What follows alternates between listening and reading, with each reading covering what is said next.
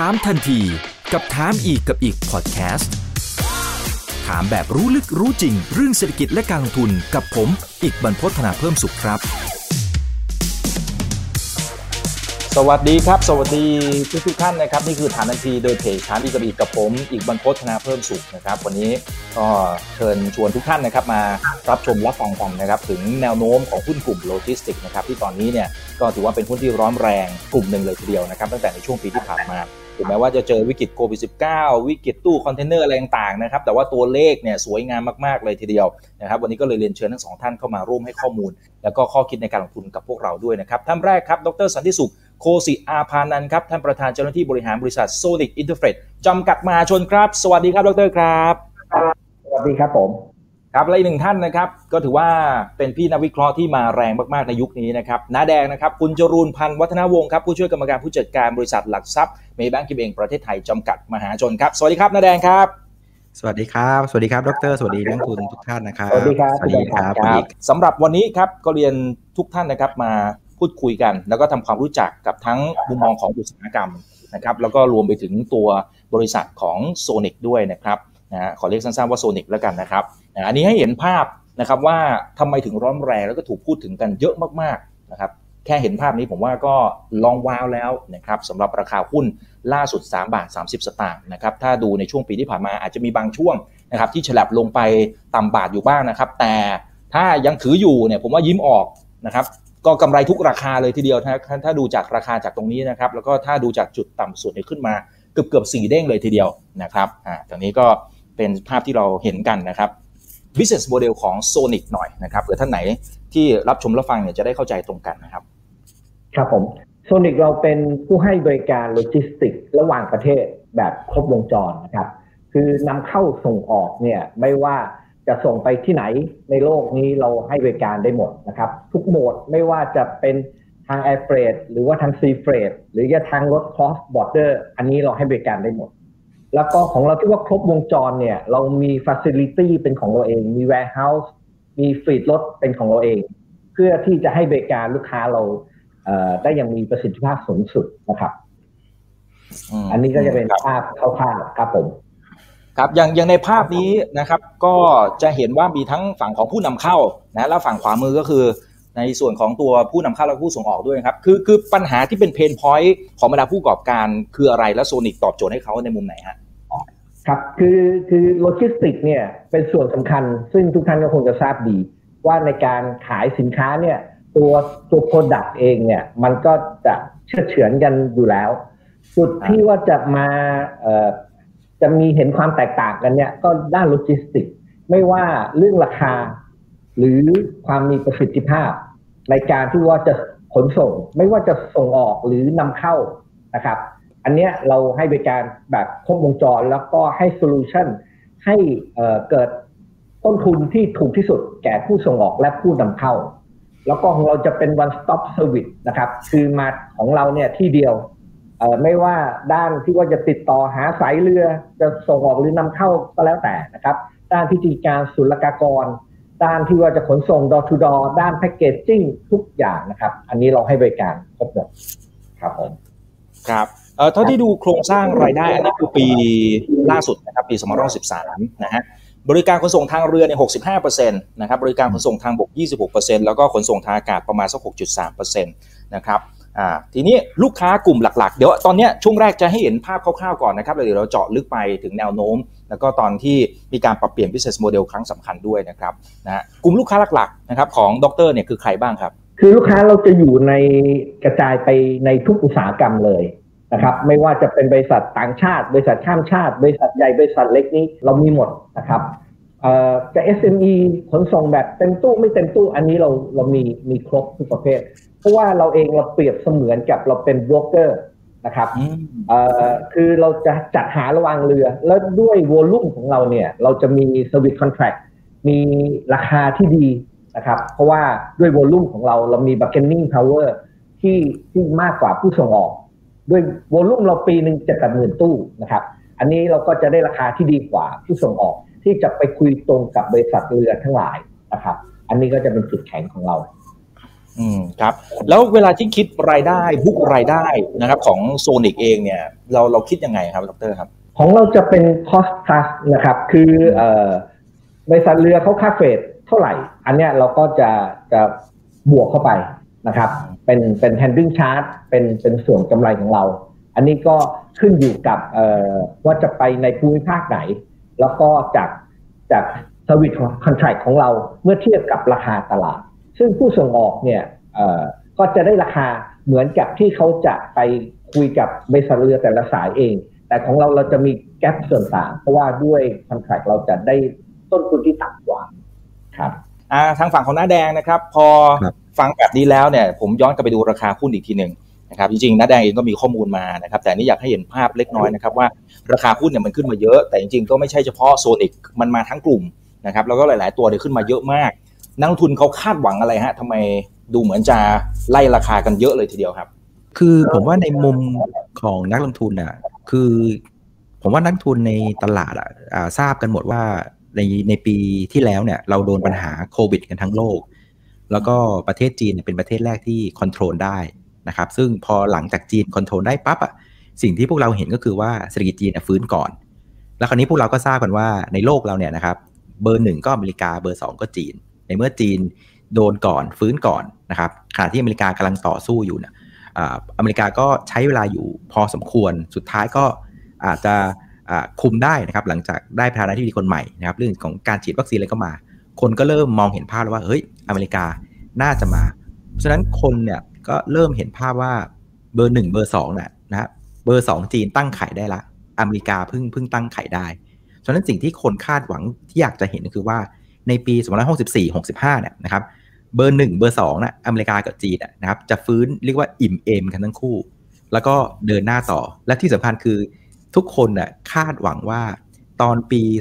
2562อะ นะครับที่เขาทะเลาะกันสงครามการค้าจำได้ไหมฮะคือเรียกว่าเข็ดหลาบกันไปเต็มที่แล้วฉะนั้นปี 62 เป็นอะไรที่แย่มาก 3 โควิด จีนถล่มและจีนฟื้นก่อน อเมริกายังป้อแป้ ปี 64 อเมริกาฟื้นฉะนั้นภาพปี 64เนี่ยนะครับมันจะเป็นปีที่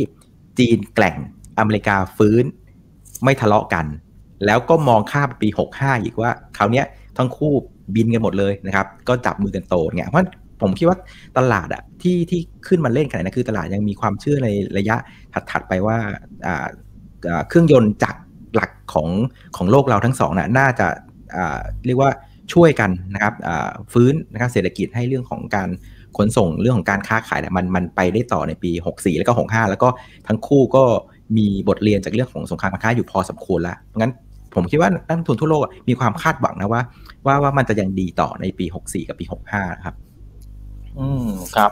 เออแต่ถ้าดูจากราคาหุ้นที่ที่พี่แดงอันนี้ทำกันบ้านมานะครับ มาฝากนักลงทุนกันเนี่ยมันแทบจะพุ่งไม่หยุดเลย แล้วก็ทำ all time high แทบจะไม่พักเลยนะครับนั่นหมายความว่า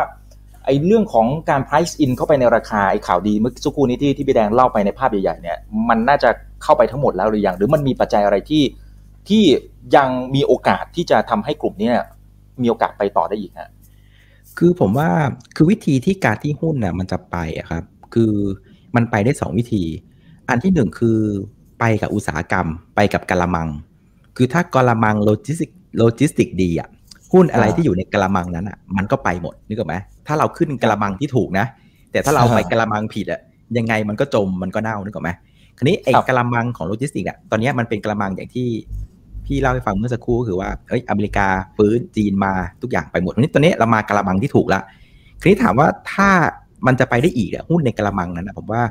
ความพิเศษคือมันจะต้องมีอะไรที่ที่มากไปกว่าเดิม ไม่ได้ลอยไปตามกะละมังนะครับอาจจะมีเรื่องของโมเดลธุรกิจใหม่ product ใหม่ลูกค้าใหม่นะครับ route ใหม่อะไรพวกเนี้ยเพราะฉะนั้นใครที่มีของใหม่อะนะครับในกะละมังที่ดีอะมันจะวิ่งได้ดีกว่า หุ้นในกะละมังเดียวกันที่ก็ขึ้นไปด้วยทั้งกะละมังนึกออกไหมอ่าซึ่งในตัวของโซนิกเอง พี่ก็เข้าใจว่าดรสันติสุขเอง เดี๋ยวจะคงจะแชร์ให้ฟังว่า มีเรื่องของโมเดลธุรกิจใหม่ที่ผมว่าเป็นโมเดลที่น่าสนใจแล้วก็เป็นโมเดลที่ถ้าถ้าใครทำสตาร์ทอัพอะคุณจะได้ยินคำนี้บ่อยๆคือคำว่า pain point คือวิธีที่จะเอาเงินจากชาวบ้านได้อะคือเราต้องหา pain point ให้เจอ ถ้าเราเจอ pain point ของคนหมู่มาก คนที่เป็น mass อย่างเงี้ยแล้วเราแก้ปัญหาเขาได้เนี่ยอันนี้จะได้ตังค์ซึ่งผมเห็นบางสิ่งบางอย่าง ตอนตอนเมื่อประมาณปลายปีที่แล้วเดือนตอนเดือนธันวาเนี่ย ตอนนั้นผมก็ไปไล่ company visit หุ้นโลจิสติกก็คือผมผมก็คิดเหมือนอิกแหละว่าเฮ้ยอาการเนี่ยมันน่าสนใจนะสิ่งน่าจะฟื้นผมก็ไปไล่คุยนะ ตั้งแต่เรือท่าเรือ freight forwarder คือไปทุกเจ้าอะนะครับ แต่ว่ามาสกิดอยู่ตรงนิดนึงว่าเอ๊ะ Sonic เนี่ยนอกจากจะไปตามอุตสาหกรรมแล้วเขาเขามีโมเดลบางสิ่งบางอย่างที่กำลังแก้ pain point ของผู้ประกอบการ พวกที่เป็น SME ที่ทำงานอยู่ในวงจรโลจิสติกด้วย ซึ่งเนี้ยผมคิดว่าเป็นเป็นความพิเศษของ Sonic ที่ทำให้วันนี้เราถึงเห็นว่า Sonic เนี่ย ปรับตัวขึ้น year to date อะ94%ละนะครับ แล้วคิดว่าปีนี้น่าจะยังเป็นปีที่ดีต่อนะครับครับเท่ากับว่าทางฝั่งของ Sonic เองเนี่ยการละมังก็คือภาพ industry ภาพใหญ่ๆเนี่ยมันก็มีโอกาสไปต่อ และตัวเขาเองก็เดี๋ยวจะมี S curve ใหม่ที่ที่เราจะคุยกันนะครับ แต่ถ้าถ้าสมมติว่าจะวิเคราะห์สำหรับหุ้นกลุ่มนี้เนี่ยอะไรที่มันเป็น keyword ที่สำคัญเอาเอา core business ของเขาก่อนนะครับแล้วเดี๋ยวผมจะกลับไปที่ด็อกเตอร์นะฮะมันจะมีบรรทัดไหนหรือว่าตัวไหนที่เราต้องติดตามทุกไตรมาสเลยนะฮะ คืออย่างนี้ฮะ คือเราต้องเข้าใจว่าโลจิสติกบ้านเราอะ คือบ้านเราอะนักลงทุนคุณอิกนะครับ คือเราเป็นประเทศที่เป็น net export เป็นคนส่งออกนึกออกไหมคราวนี้อย่างจะให้ทริคนั่งทุนอะ คือเวลาเราดูหุ้นกลุ่มพวกนี้คือเราเราจะดูเฉพาะตัวเขาเองว่าเขาดีไม่ดี คือเราต้องดูให้ครบลูปของธุรกิจส่งออกโลจิสติกว่ามันมีอะไรบ้างนะครับ ซึ่งผมอาจจะแยกให้ให้ดูคร่าวๆนะ มีอยู่ 4 ประเด็น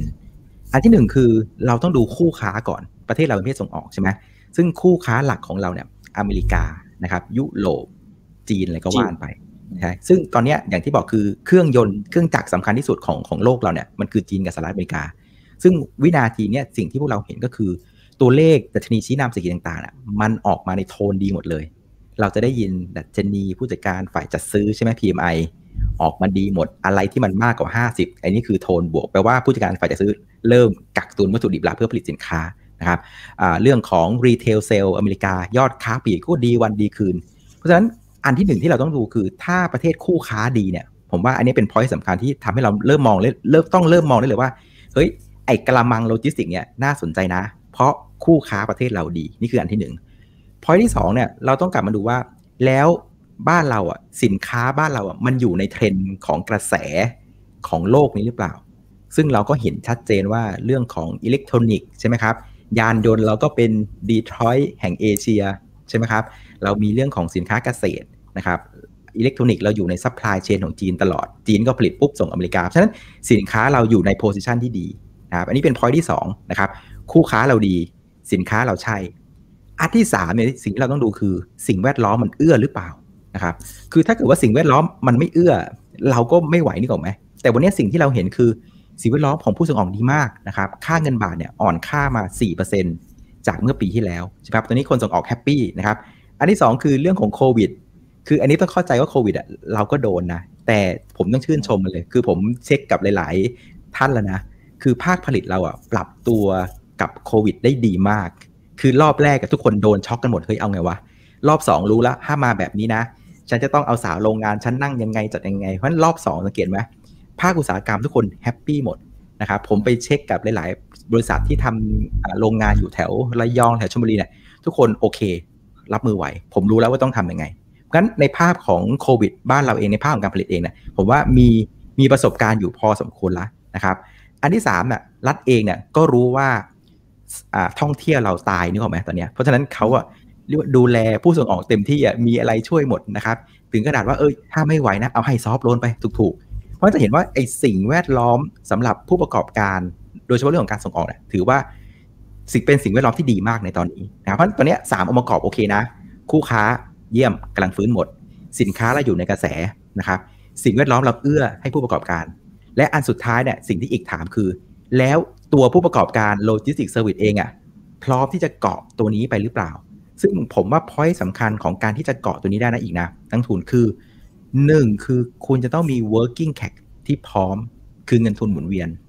เท่าที่ผมคุยกับหลาย ๆ เจ้านะ อันนี้เป็น point สำคัญมาก เพราะว่าเวลาที่บางทีเราจะไปจองระวางเรือ เราจะไปจองรถจองอะไรต่างๆ เนี่ยนะครับ คือเราเป็นตัวกลางระหว่างโรงงานกับสายเดินเรือ สายรถสายต่างๆ ใช่ไหมคือบางทีเวลาเราจองอะจองปากเปล่าไม่ได้นะเดี๋ยวนี้ของมันน้อย ยิ่งในภาวะที่ตู้คอนเทนเนอร์น้อยแบบเนี้ย กลายว่าเฮ้ยใครมีตังใครมี working cap เนี่ยครับเอาไปวางก่อนเอาเงินตังด้วยเนี่ยไอ้พวกเนี้ยจะได้เพราะฉะนั้นไอเดียสำคัญของผู้ประกอบการคือ ถ้าจะ enjoy กันไปกับคู่ค้าสินค้าสิ่งแวดล้อมนะคุณต้องมีความพร้อมเรื่องของ working cap นะครับมีความ working cap working cap ไม่พอ facility ก็ต้องพร้อมด้วยนะครับคุณต้องมีสินทรัพย์ มีรถ มีคลังสินค้า มีโรงงาน ทุกอย่างต้องพร้อม แล้วที่สำคัญคือคุณต้องมีประสบการณ์ในอดีตด้วยนะครับคือใครที่เพิ่งมาเกิดตอนนี้ยาก นะครับทุกคนจะรู้เห็นไส้เห็นพุงกันหมดใครที่ดูแลเรามาตลอด เขาก็จะเลือกใช้เรา แล้วก็อันสุดท้ายนี่ผมแถมนะ ผมว่าต้องมีน้ำใจอะคือผมนะผมคุยกับหลายหลายหลายเจ้านะคือผมตอนนั้นมันมีเรื่องประเด็นเรื่องของค่าระวางเรือตู้ที่มันขึ้นใช่ไหมค่าเช่าตู้เนี่ย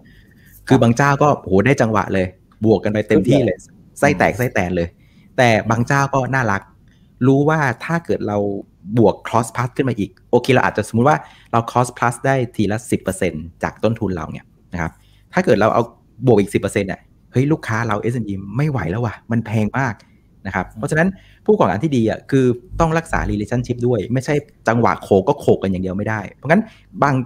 สิ่งที่เราสังเกตเห็นนะผู้ประกอบการที่ประสบความสำเร็จในช่วงไตรมาสสี่ถ้าเกิดอีกจะไปดูอะจะเห็นว่าหลาย ๆ เจ้าอะยอมทริม gross margin ลงลองไปไล่ดูนะ ไตรมาสสี่หลายๆเจ้าเลย ผมดูผมเอ๊ะเฮ้ยแปลกตอนแรกผมเห็นบริษัทหนึ่งเฮ้ยทำไม gross margin ไตรมาสสี่มันลงทั้งที่กำไรดี ดูแปลกๆไปเช็คอีกบริษัทหนึ่งเฮ้ยทำเหมือนกันอีกบริษัทหนึ่งทำเหมือนกันแปลว่าทุกคนทำกันหมดเลย คือทุกคนก็ช่วยดูแลลูกค้าด้วย เพราะฉะนั้นอันนี้เป็น point สำคัญที่ถ้าถ้าเราจะไปกับเทรนด์นี้ได้ working cap เราต้องได้ facility ต้องมี quality ต้องได้ ต้องดูแลลูกค้าช่วยเหลือกัน ถ้าถ้าภาพเป็นเกาะไปเทรนด์แบบนี้ผมคิดว่า จะสามารถเกาะไปกับ การฟื้นตัวของโลจิสติกบ้านเราได้ แล้วก็จะอยู่ในใจของลูกค้าแล้วก็ไปกันได้อีกนานๆนะผมคิดว่าอย่างนี้นะอืมครับแล้วก็จะเติบโตอย่างยั่งยืนด้วยนะครับโอเคเมื่อสักครู่นี้มีมีหลายพอยที่น่าสนใจนะครับ ประเทศคู่ค้าก็ดีสินค้าก็อยู่ในเทรนด์ต่างๆสิ่งแวดล้อมก็ดีด้วยนะครับ ทีนี้มาเจาะดูตัวผู้ประกอบการก็คือโซนิกเองนะครับว่าเขาทำอย่างไรกันบ้าง คือถ้าดูจากตัวเลขในภาพใหญ่จะเห็นว่าตัวเลขการส่งออกโดยเฉพาะเดือนมีนาคมนะครับดรโอ้โหมาแล้วนะฮะสำหรับบ้านเรานะครับก็ถือว่าสูงมากๆนะครับ7 5 0 0 0 0กว่าล้านบาทก็ เติบโตได้ประมาณสัก 8.47%แต่ว่าโอเค เอาละปีที่แล้วตัวเลขมันอาจจะฐานต่ำนั่นคือตัวตัวเหตุผลหนึ่งนะครับ แต่ถ้าหากพวกน้ำมันยุทโธปัจจัยอะไรต่างๆ ทองคำหักออกนะ จริงๆ ก็ยังเติบโตตั้ง 12%ฉะนั้นฉะนั้นถ้าอันนั้นคือในภาพใหญ่ๆ ทีนี้ถ้ามองในภาพย่อยๆ ลงมาผลประกอบการของโซนิกเองนะครับจะมีแค่ไตรมาสที่ 2 ปีที่แล้วนะครับดรที่ที่ดูจะฉลับลงไปหน่อยนะครับหลังจากนั้นกลับมาฟื้นตัวได้ดีแล้วก็เติบโตมากขึ้นเรื่อยๆ ด้วยนะครับ ไตรมาสที่ 2 มันเกิดอะไรขึ้นแล้วบริหารจัดการยังไงทำให้กลับมาได้ไตรมาสสามไตรมาสสี่ฮะอ๋อคือช่วงไตรมาสสองคือช่วงที่โควิดระบาดใหม่ๆนะครับหนักเลยใช่ไหมฮะเจอช่วงสงการครับ แล้วก็ทุกคนช็อปกันหมดนะครับ คือผู้ประกอบการผู้ส่งออกโรงงานนี่เอ่อบางบางโรงงานก็ปิดเลย เพราะว่าไม่รู้ว่าจะต้องทำยังไง แล้วหลังจากนั้นก็เริ่มปรับตัวนะครับ ว่าเราเอ่อแต่ละโรงงานเขาจะมีการป้องกันตัวนะครับ ว่าคนนอก เข้าได้แค่ไหน คนขับรถนี่จะต้องมีมาตรการการป้องกันอย่างไรนะครับ เพราะช่วงที่เกิดช่วงเมษาพฤษภาช่วงนั้นเนี่ยจะหนักสุดก็คือเดือนเมษาช่วงพฤษภาก็เริ่ม recover ขึ้นมาทีละนิดทีละนิดนะครับ ดังนั้นพอเราปรับตัวได้นะครับ เราจูนจากลูกค้าเราติดนะครับเราเองเราก็มีการการที่ รับมือกับปัญหานะครับ ก็มีมาตรการต่างๆ ออกมาเยอะเลยนะครับทำให้หลังจากนั้นเนี่ย Q3 เรากลับมาดีดีขึ้นเยอะเลย ก็ก็เหมือนกับจะเป็นนิวไฮแล้วจนมา Q4 อันนั้นก็นิวไฮเลยนะครับเบรกเรคคอร์ดทุกตัวนะครับครับแล้วที่ดรบอกว่ามีไม่การตัวเลขครับผมอ่าขอขอไปครับ คือคือพอดีพอดีมันมันไกลกันนะฮะสัญญาณมันอาจจะตีกันนิดหน่อยครับ คือคือที่ดรบอกว่าใช้หลายมาตรการเนี่ยพ อจะยกตัวอย่างคร่าวๆได้ไหมฮะว่าว่าเราเราใช้อะไรจะได้ตัวนี้จะได้เห็นแนวทางในการบริหารจัดการด้วยครับ ครับคือคือตอนช่วงคิวตอนเกิดโควิดใหม่ๆนะครับ ตอนนั้นเองทางราชการเองเขาก็มีมีข่าวออกมาเป็นระยะระยะ เช่นจะล็อกดาวน์เลย ห้ามรถวิ่งนะครับท่าเรือเองเขาก็มีจำกัดระยะเวลาทำงานนะครับ อันนั้นเนี่ยเราก็แก้ปัญหาหน้างงานไปทีละเปาะทีละเปาะ หลังจากนั้นเนี่ยเราก็มีการพูดคุยกับลูกค้านะครับ ว่าทำอย่างไรเพื่อเพื่อให้ได้ประโยชน์ทั้งสองฝ่ายนะครับส่งออกโดยไม่ติดปัญหาด้านมาตรการรักษาความปลอดภัย ตัวนี้ครับที่เราทำงานร่วมกับทางทางผู้ส่งออกแต่ละรายนะครับ อันนี้คือแต่ละรายนี่เขาก็จะมี requirement ต่างๆกันไป ซึ่งเราเองเราก็พยายามจูนให้ได้กับความต้องการของลูกค้าแต่ละรายนะครับ อืมอืมครับ แต่ว่าธุรกิจนี้เนี่ยแต่ว่าผู้ประกอบการก็ค่อนข้างจะแข่งขันกันพอสมควรนะครับ เพราะว่ามันจะแต่อันนี้จะตามความความเข้าใจของผมนะครับ ว่าธุรกิจนี้เนี่ยบรรดาผู้ประกอบการต่างประเทศเนี่ยเขาก็สามารถบุกตลาดนี้ได้เหมือนกันนะครับ ทีนี้ถ้าอยากจะให้ดรมองว่าอะไรมันคือจุดเด่นของตัวเราเองนะครับ เมื่อเปรียบเทียบกับยักษ์ใหญ่นะครับในหลาย ๆ เจ้านะครับในระดับโลกอะไรก็ตามที่ทำให้ Sonic เองเนี่ยนะครับ ก็ยังถือว่าเป็นผู้เล่นอันดับต้น ๆ ของเมืองไทยนะครับ อันนี้ให้มองตัวเราเองก่อนนะครับครับคือในตลาดเนี่ยจะเป็นผู้เล่นต่างชาติตัวใหญ่ๆเนี่ยเขาจะมี volume ที่อยู่ในมือเขาค่อนข้างเยอะ ซึ่งจะเป็นบริษัทต่างชาติ ซึ่งเขาจะได้ออเดอร์มาจากทาง overseas ทางปลายทางเนี่ยก็เยอะนะครับ แล้วที่เหลือก็จะเป็นผู้เล่นรายเล็ก ๆ ที่เป็น localอันนี้จะเยอะมากจำนวนเป็นหลายพันเป็นหมื่นบริษัทที่ว่าเป็น local ของคนไทยเล็ก ๆ นะครับ แล้วก็จะมีคนไทยไซส์กลางๆ กับเอ่อกับพวกที่อยู่ในตลาดนะครับ อันนี้ก็จะมีอยู่กลุ่มหนึ่งห้าหกบริษัทนะครับเอ่อตลาดโลจิสติกเนี่ยในการเอ่อ volume ในการที่นำเข้าส่งออกเนี่ยเยอะมาก ปีหนึ่ง volume ทั้งหมดเนี่ยเอ่อประมาณสิบกว่าล้านตู้ต่อปีนะครับของเราเอง volume ในการขนเอ่อเราประมาณเจ็ดแปดหมื่นตู้ เพราะฉะนั้นเอ่อยังมี room ยังมีตลาด อ่ออีกอีกเยอะมากนะครับอืมซึ่งจริง ๆแล้วเนี่ย เราให้บริการเนี่ย เราให้บริการได้ได้ได้เหมือนหรือดีกว่าบริษัทต่างชาติใหญ่ๆด้วยซ้ำไป เพียงแต่ว่าคนที่ตัดสินใจที่จะใช้บริการโลจิสติกส์เนี่ยอืมถ้าเกิดว่าอยู่ที่ต่างประเทศเนี่ยอันนี้เราทำอะไรไม่ได้ แต่ที่อยู่ในในประเทศเนี่ยเขาก็เปิดรับเรามากขึ้น แล้วก็หลังจากที่เราเข้าตลาดไปแล้วเนี่ย ลูกค้าก็ให้ความให้ความเชื่อถือในมาตรฐานนะครับเอ่อในในเมื่อเราต้องไปขนของเขาซึ่งมูลค่า เยอะๆเนี่ยเขาเองจะไปใช้บริษัทใดบริษัทหนึ่งเนี่ยเขาต้องมีความมั่นใจพอสมควรนะครับ ซึ่งหลังจากที่เราเข้าตลาดเราก็ได้ลูกค้าเพิ่มมากขึ้นเราก็ขยายฐานลูกค้าเราไปเรื่อยๆแล้วก็มาตรฐานเราเหมือนกับบริษัทอินเตอร์ แต่ราคาเราจะเป็นราคา local อยู่นะครับเราเองผู้ส่งออกผู้ประกอบการคนไทยด้วยกันเนี่ยยังไงเนี่ยเราเองเรารู้ใจคนไทยเราแก้ปัญหาได้ แล้วก็ด้วยราคาแบบไทยๆครับ ครับครับมันมันมันเฉือนบริษัทยังไงต่างคชาติครับดรเขาเองเขาก็บางงานเขาก็ได้งานมาเขาก็ sub ให้เราเป็นคนดำเนินการแทนครับผมครับมันมันเฉือนกันตรงไหนครับดรคือคือสมมติคือผมอยู่นอกวงการผมอาจจะยังไม่ได้เห็นภาพนะครับ ว่าอ่าสมมติผมจะเป็นลูกค้าเนี่ยนะจะไปสมมติน้าแดงเปิดอีกหนึ่งบริษัทนะนะครับอ่าผมจะไปใช้บริการน้าแดงไหมหรือว่าจะไปที่ดรเนี่ยนะฮะคือคือผมจะดูยังไงถ้าเป็นในมุมของคุณลูกค้านะ นะคำว่าบริการมันมันวัดกันยังไงว่าไอ้เจ้านี้ดีเจ้านี้เจ๋งนะครับ ของโซนิกดีกว่าของน้าแดงอะไรอย่างเงี้ยฮะมันมันจะวัดกันยังไงฮะคืออย่างสมมติคุณอิดเป็นผู้ส่งออกเนี่ย คุณอิดจะส่งของไปอเมริกาหรือไปญี่ปุ่นก็แล้วแต่เนี่ย จะมีบริษัทเรือที่ไปที่จุดเนี้ย มีเป็นสิบสิบสายเรือเลย มีทั้งราคาถูกราคาปานกลางราคาแพง วิ่งช้าวิ่งเร็วจะหลากหลายมากนะครับ ซึ่งถ้าเกิดว่าคุณอิดเนี่ย เลือกผู้ให้บริการอัดโค้ดราคามา ถูกที่สุด ซึ่งคุณอิดเองเออคิดว่าถ้าเกิดเลือกราคาถูกที่สุดนะครับ ของอาจจะไม่ถึงปลายทางก็ได้ หรือของไปถึงแล้วเขาอาจจะไปบวกราคาที่ปลายทาง ว่าจะรับของเนี่ยต้องมีค่าใช้จ่าย มีค่า service charge มีค่านู่นค่านี่บวกขึ้นมาเยอะ ซึ่งผู้ส่งออกผู้นำเข้าเราเอ ก็จะมี pain point ตรงนี้เหมือนกัน ที่โดน overcharge เพราะว่ามันจะไม่มีราคาที่เป็น standard ที่เป็นมาตรฐานนะครับ ซึ่งอย่างอย่างของเราเองเนี่ยเราอยู่ในตลาดมานาน ปีนี้ก็ปีที่ 26 แล้ว แล้วก็เอามาจากเอ่อ SME นะครับ แล้วด้วยฐานลูกค้าเรา ความน่าเชื่อถือ อันนี้เป็นเรื่องที่สำคัญที่สุด แล้วก็เวลาที่มีปัญหาขึ้นมาเนี่ยจะแก้ปัญหาให้ลูกค้าได้ได้หรือเปล่า ของเราเองเรามีประสบการณ์อย่างเช่นเมื่อสักสามปีก่อน อย่างอย่างสายการเดินเรือหันจิ้นที่ว่าแบงก์รักไปอ๋อล้มละลายไปใช่ครับ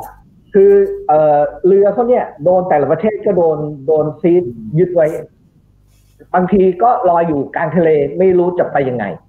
ของเราเองตอนนั้นเราแก้ปัญหาช่วยให้กับลูกค้าเราเนี่ย เราไปทำการขายตู้ที่สิงคโปร์นะครับ เพื่อส่งให้ถึงปลายทางแก้ปัญหาให้ได้ คือถ้าเกิดว่าผู้ให้บริการที่ไม่มีประสบการณ์หรือไม่มีความสามารถพอเนี่ยก็ก็สมมุติซื้อมาขายไป อันนั้นก็จะไม่ค่อยต่างนะครับ แต่แต่ตอนเนี้ยเออมันผมว่ามาถึงจุดที่ว่าเราเราไม่ได้ขาย freight แล้ว เราไม่ได้บวกแค่ค่า freight อย่างเดียว เราจะขายเป็น solution เลย อย่างคุณดีจะส่งไปเนี่ยให้จ่ายทั้งหมดเนี่ยเท่าไหร่ สามารถเราทำให้ลดลงไปได้จาก cost เดิม สมมติคุณดี cost ในการขนส่ง ทั้งหมดเนี่ยที่เคยส่งไปเนี่ยประมาณนี้เราสามารถทำให้ cost ต่ำลงสิบเปอร์เซ็นต์สิบห้าเปอร์เซ็นต์อันนี้ก็อันเนี้ยก็จะเป็น solution เลยในทุกๆจุดนะครับ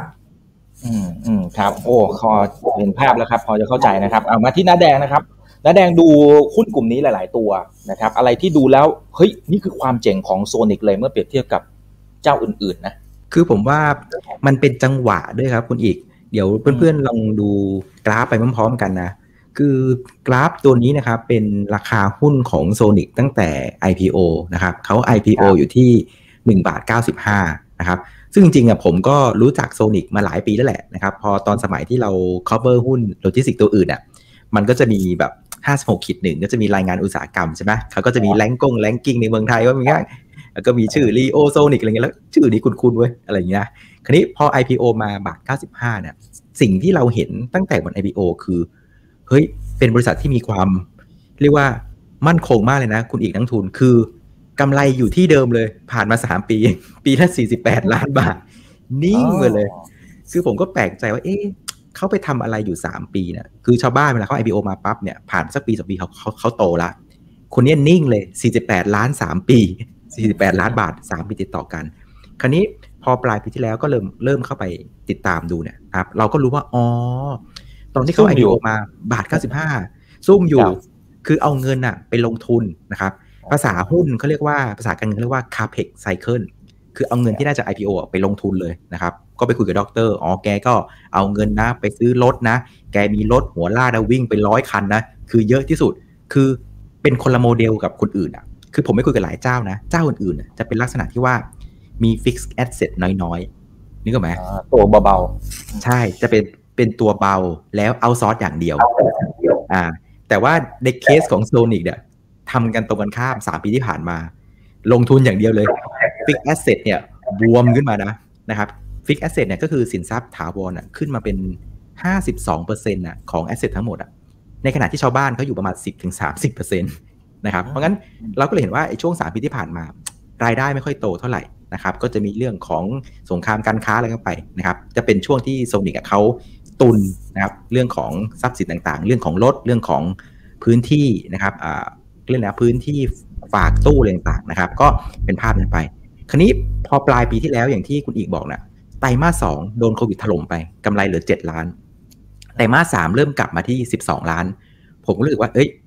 เริ่มมีบางสิ่งบางอย่างที่ที่เปลี่ยนไปแล้วนะครับ รายได้เริ่มโตนะครับ เรื่องของเอ่อกำไรเริ่มฟื้นนะครับ พอเข้าไปคุยปั๊บเนี่ย เราก็เข้าอ๋อเนี่ยโซนิกมันมีจังหวะที่ดีตรงที่ว่า ปี 63อะเป็นปีที่ลงทุนเสร็จคาเ e กไซเคิลจบนึกออกไหมฉะนั้นปี 64 ไม่ต้องลงทุนละ ภาษาการเรียกว่าปีแห่งการโกยอะโกยทะโยมนะครับ คือเรียกว่าเก็บเกี่ยวนะครับฉะนั้นไม่ต้องลงทุนละนี่ข้อที่หนึ่งอันที่สองคือ โซนิกเองเนี่ยโครงสร้างของรายได้เนี่ยเป็นโครงสร้างที่ได้ได้เปรียบมากสำหรับอ่าประเทศเราในตอนนี้คือ รายได้ประมาณสัก 65% 70%แล้วเนี่ยนะครับเป็นรายได้จากซีเฟรดหมดเลยเรียกได้รายได้จากการให้บริการทางด้านขนส่งทางเรือsea freight ครับก็ซึ่งเยอะมากนะครับซึ่งบ้านเราเนี่ยมันเป็นจังหวะที่ส่งออกกำลังฟื้น เพราะงั้น sea freight ดีที่สุดครับอันที่ 3 คือบ้านเราเองอย่างที่บอกคือเราเป็นขาส่งออกไง 90%เราส่งออกหมด แล้วไปทางทะเลค่อนข้างเยอะ ฉะนั้นมันก็เลยกลายเป็นจังหวะที่ว่าโซนิกอะเป็นจังหวะที่ 1 คือพ้นคาเ e กไซเคิลละไม่ต้องลงทุนละ อันที่ 2 คือไอ้ fixed asset ที่ลงมาเยอะๆ ในช่วง 3 ปีที่ผ่านมา นึกภาพนะfixed asset เยอะๆ คือต้นทุนคงที่มันจะเยอะ ทีนี้จังหวะที่รายได้มันขยับขึ้นอะต้นทุนคงที่มันก็คงที่ไง เพราะฉะนั้นกำไรมันจะวิ่งลงข้างล่างลงข้างล่างเยอะมากๆอ๋อ bottom line เลย ถูก เพราะฉะนั้นมันเป็นจังหวะที่มันพ้นจาก capex cycle fixed asset ที่ลงทุนไว้ตอนเนี้ยมันจะเป็นช่วงของการเก็บเกี่ยว แล้วมันเป็นจังหวะที่ส่งออกบ้านเรากำลังดี C phase กำลังมา มันก็เลยกลายเป็นว่าครบองค์ประกอบว่า เอ้ย จังหวะปี 64 เนี่ย เราก็เลยมองว่าเป็นปีที่โซนิกอะโกยละนะครับ เป็นปีของการเก็บเกี่ยว จะโตทั้งรายได้นะครับ แล้วก็อย่างที่บอกคือ fixed asset มันเยอะรายได้เพิ่มปุ๊บ วิ่งลงกำไร เพราะฉะนั้น profit margin เนี่ยมันจะพุ่งขึ้น ซึ่งเราเริ่มเห็นสัญญาณละ ช่วง2อสปีที่ผ่านมา net profit margin อัตรากำไรสุทธินะ อยู่ประมาณสัก 4.2% ปรากฏว่าไตรมาส4ไตรมาสที่แล้วเนี่ยนะครับ net profit margin วิ่งเข้าไปที่เท่าไหร่หรือมา6.2คือ net profit margin วิ่งมา200 basis point เนี่ย ถือว่าไม่ใช่น้อยนะ ถือว่าเยอะมากฉะนั้นเห็นว่าโซนิกเนี่ยกำลังอยู่ในช่วงของการเก็บเกี่ยว enjoy รายได้ที่เติบโต margin expansion ก็เลยกลายเป็นจุดจุดที่ทำให้โซนิกสังเกตดูในช่วงหลังๆเนี่ยก็ราคาหุ้น perform ได้ได้ค่อนข้างดีนะครับ ก็น่าจะ ไล่ตามเพื่อนๆทันแล้วแหละ หลังจากเพื่อนๆเนี่ยเข้าตลาดมาก่อนวิ่งไปละก็กำลังค่อยๆทยอยไล่มานะครับอืมครับครับถ้าย้อนกลับไปเดี๋ยวเดี๋ยวคุยกับดรด้วยนะครับนะย้อนกลับไปใช้คำพูดของน้าแดงนะครับ ก็คือทางโซนิกเองแล้วก็ทางดรเองเนี่ยมองเห็น pain point อะไรบางอย่าง ก็เลยเกิดตัว business model ใหม่ที่แตกต่างจากหลาย ๆ เจ้านะครับ ใช้คำเท่ ๆ เลยนะครับ บอกว่าเป็น logistic เหรอฮะ อันนี้ผมใช้คำถูกไหมฮะ logistic ใช่ครับคือ logistic บวกกับ leasing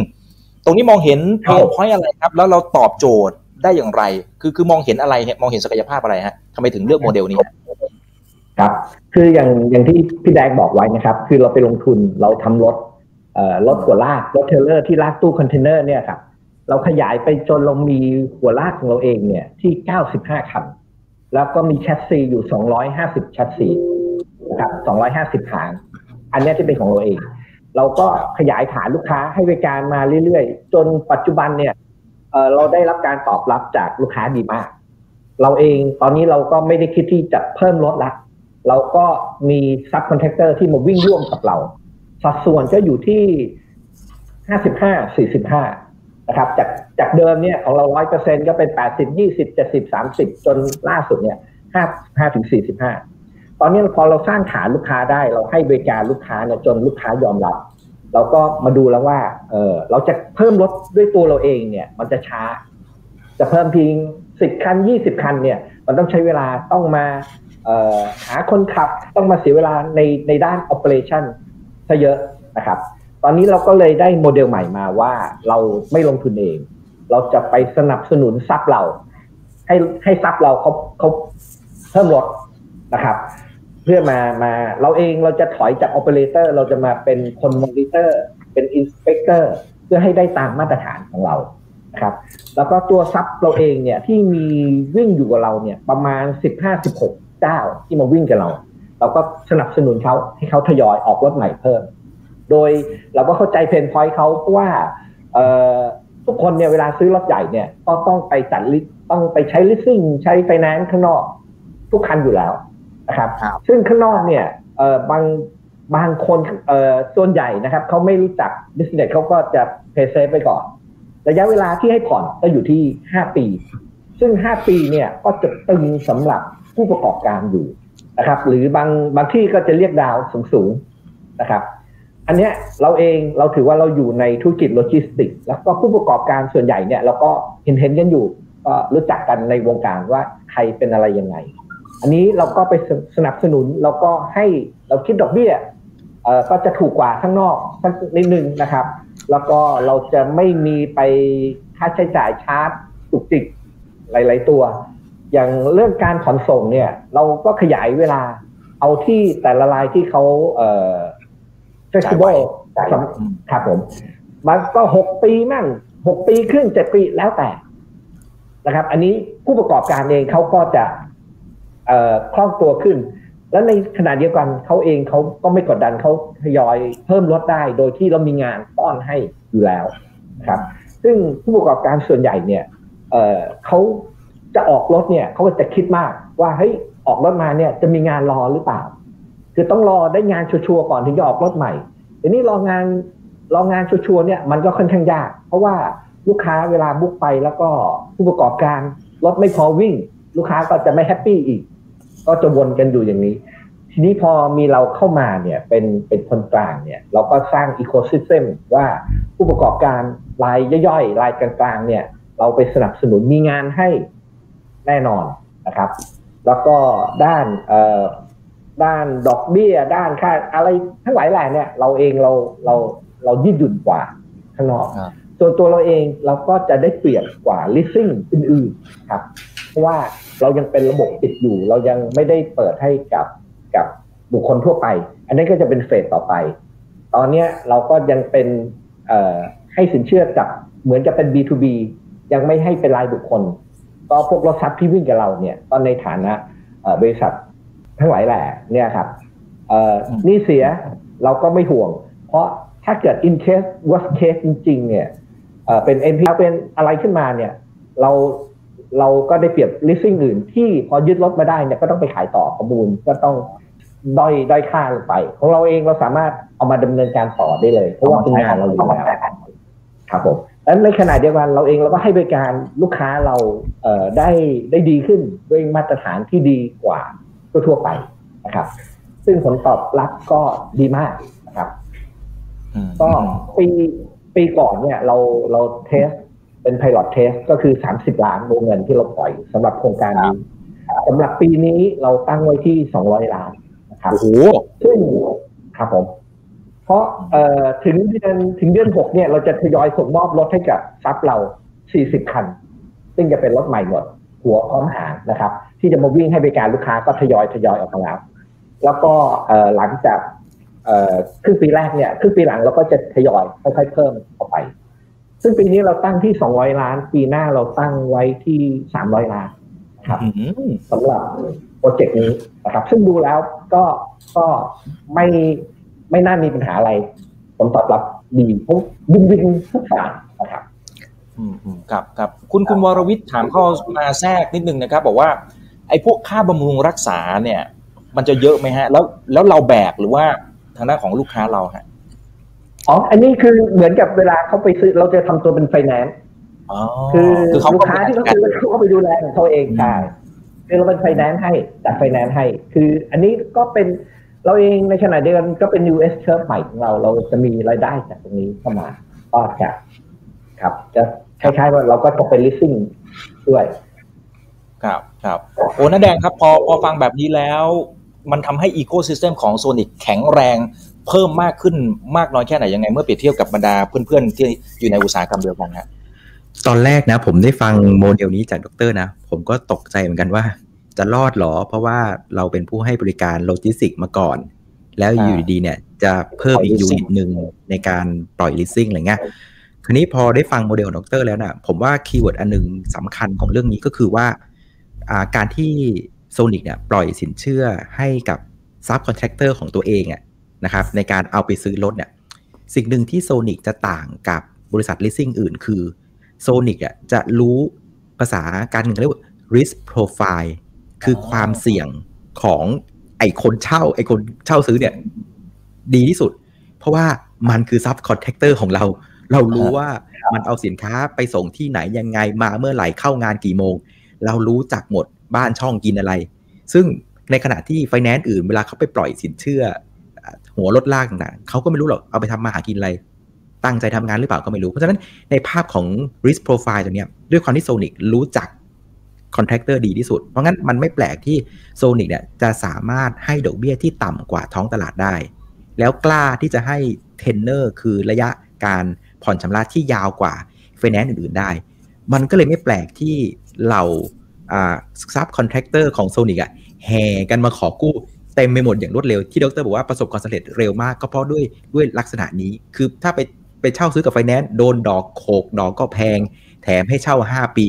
บางทีเดือนหนึ่งวิ่งวิ่งมาเนี่ยต้องเอาไปผ่อนหมดไม่เหลือตังกินข้าว อันเนี้ยมันก็เป็น pain point ของ SME ที่เป็นพวก subcontractor ต่างๆ คือถ้า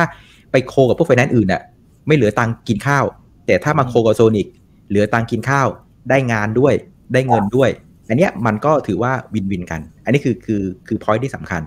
ส่วนอันที่2เนี่ยที่ที่ทำให้ตรงเนี้ยโซนิกดูดีตรงที่ว่า พอไปคุยกับเจ้าอื่นๆมันจะเกิดปัญหาตรงที่ว่าก่อนหน้านี้ที่ผมเล่าให้ฟังว่าเจ้าอื่นจะเป็น asset light คือมี fixed asset น้อย ใช้เอาซอร์สอย่างเดียวเอาซอร์สอย่างเดียวคราวนี้พอมันเป็นจังหวะที่รถไม่พอเนี่ยคราวนี้มองซ้ายมองขวาละจะเอารถจากไหนวะ นึกออกไหมเนี่ยนี่คือปัญหาของคนที่เป็น asset light ไงต้องไปพึ่งจมูกชาวบ้าน แต่ถ้าอันเนี้ยไอคนเช่าซื้อก็เป็น subcontractor เรา แล้วยิ่งมีคอนแทคระหว่างกันว่าต้องผ่อนรถด้วยกันเนี่ยเรียกว่า